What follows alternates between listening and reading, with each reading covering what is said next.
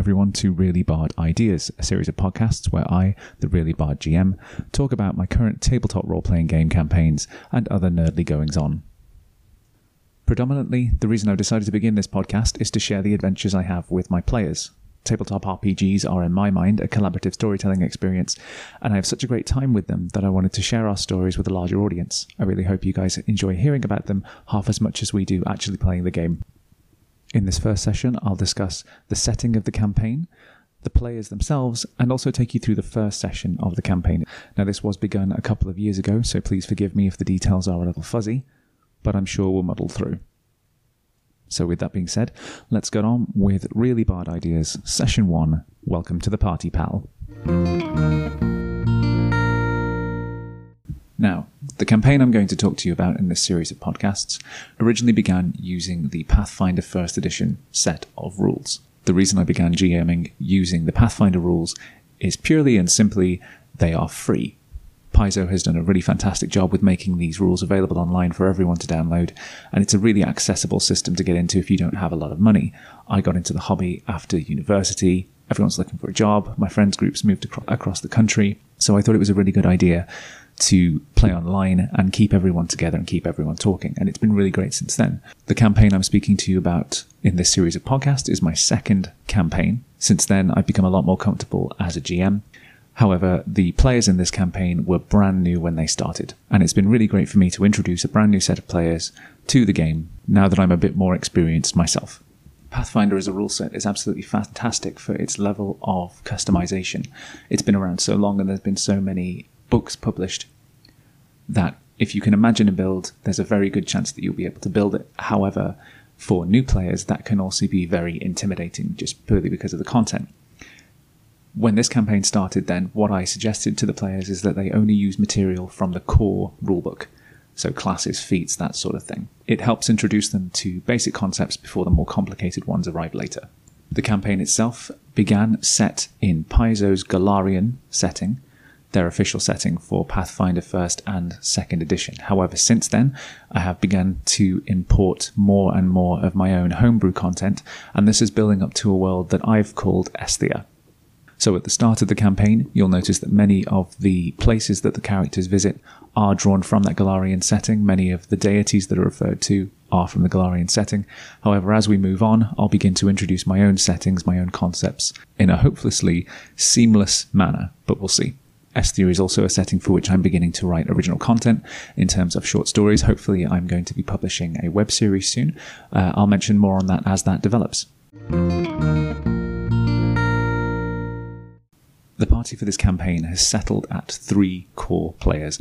The party has been as many as seven, and players have rotated during that time, but I'll introduce you to the three core players, and then as other player characters enter and leave the campaign, we'll talk about them as they're there. So let's get to know the party. Firstly, we have Dejak, a mighty half orc barbarian whose ancestry contains a spark of green dragon blood.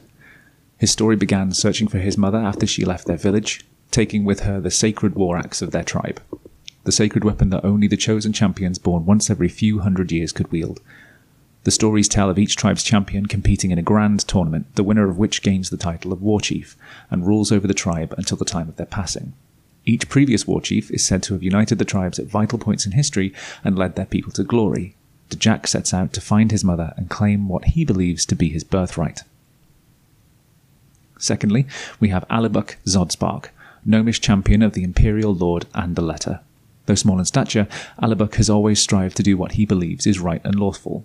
Though this can often be bent in the surface of the party's current goals, Alibuk keeps his past close to his chest, though keen observers with knowledge of gnomes will notice he is experiencing the early stages of the bleaching, a phenomenon whereby a gnome who has remained without new excitement and experiences too long begins to lose the vibrant pigmentation of their hair and skin. Alibuk is travelling to spread the word of his faith and keep his spark alive. Finally, we have Lutze, a human monk displaced in time. Lou met the party soon after they formed, drawn in by hazy memories of a battle in a temple and the destruction of a sacred artifact, throwing him into the past. Remembering only the face of the man with whom he fought, his first encounter with the party sparked memories of that encounter. Since then, he's been travelling with them, trying to piece together the fragments of his shattered memory. So, session one of the campaign. In this session, Dejak and Alabuk are joined by two other players, the first of which is Dar Dimplefoot, Halfling Rogue. Now, those of you who are familiar with tabletop RPGs will likely be familiar with the Halfling Rogue stereotype. Kleptomaniac steals from everyone, including the party, only out for themselves. And if you're aware of that stereotype, I don't need to explain any more about Dar Dimplefoot. The second player was Jezebel, elven druid accompanied by her snow leopard pet, Lyra. Both of them are searching for the people responsible for burning down part of their forest home. In order to prepare for the session, I told my players to come with their characters and to keep in mind the opening scenario that they've been hired as guards accompanying a caravan from Magnimar to Sandpoint. Those of you keeping track of the Golarion settings will recognize those names. I asked that they come with reasons that their characters would be on the journey, such as searching for something, running from something, just in it for the money, but other than that, they could do whatever they wanted. The opening of the session saw them introduced to their employer, a human male by the name of Ebriel, and his driver, a dwarven male by the name of Jeb. They were given the opportunity to introduce their characters and get to know the NPCs. However, being new to role playing, the conversation was a little stilted, but that's to be expected. The true action started once the caravan had parked and settled for the night. Anticipating that I, the GM, might throw something at them, the players organized taking shifts, one after the other, and soon fell asleep.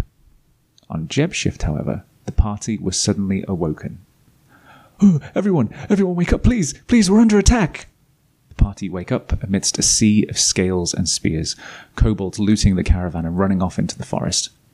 In the light of the campfire, the party can barely make out the figures, like tiny bipedal dragons, the firelight playing off scales of all different colours.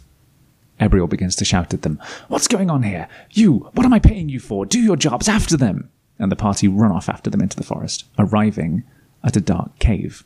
This sparks a conversation amongst the party. Is this really worth what we're getting into? How much are we getting paid anyway?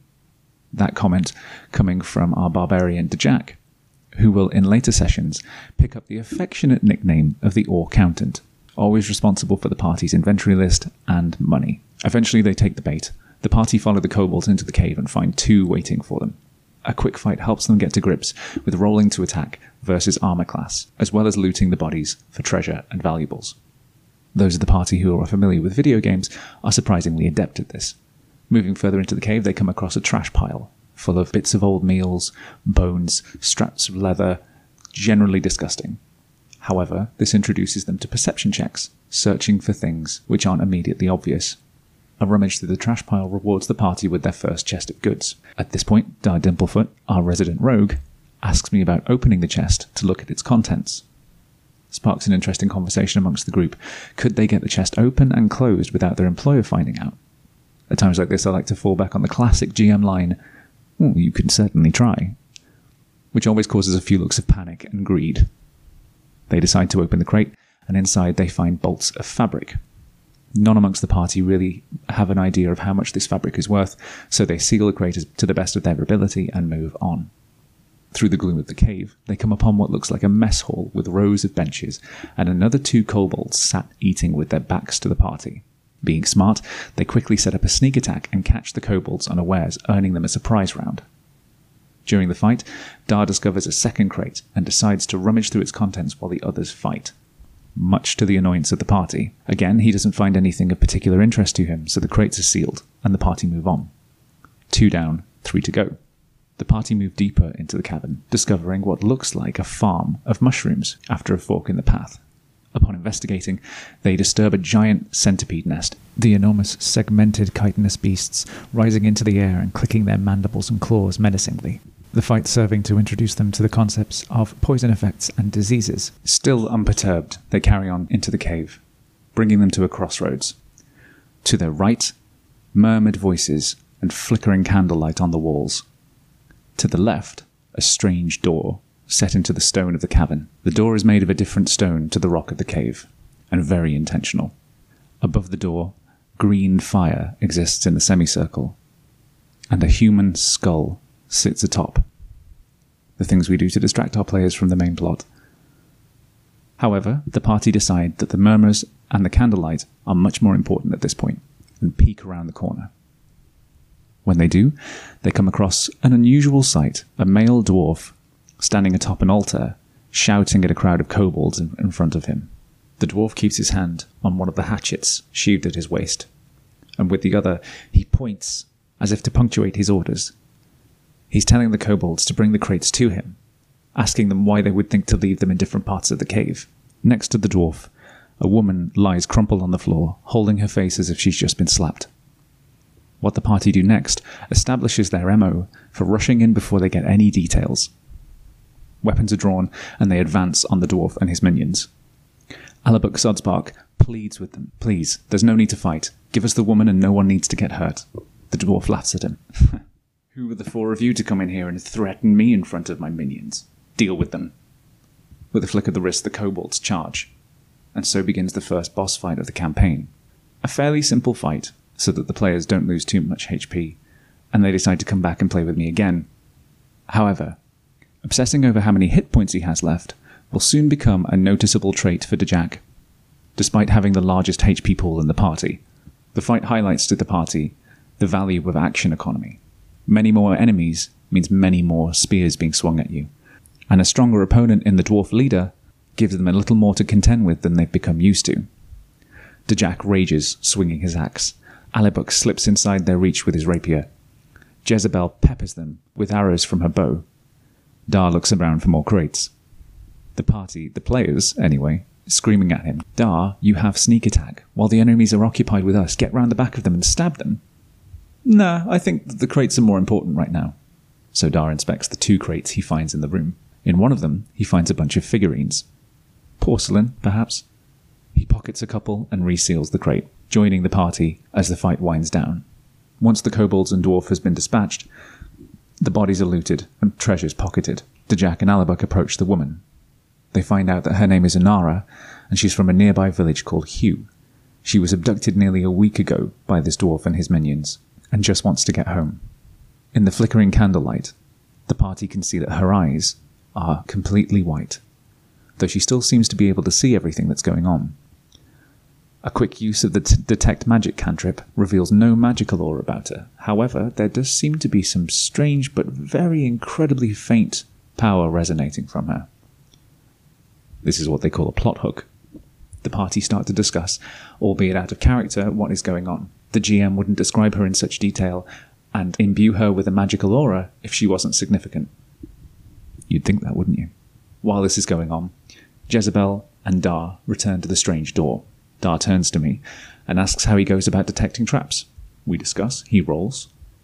So what do I find? Well, you don't see any traps. What does that mean? It means you don't see any traps. During this discussion, Jezebel becomes impatient or perhaps enamored with the green glowing fire above the door and decides to touch it, triggering the trap. Balls of green fire launch at herself and Dar. Reflex saves are rolled. She passes. He doesn't cue a very strong argument between Dar and Jezebel about the danger of touching magical doors, especially when there's green fire above them. Dejak and Alabuk return with Inara, stating that there is still one crate left to be found. There's very realistic talk of just abandoning the last crate and going back to Ebriel with what they have.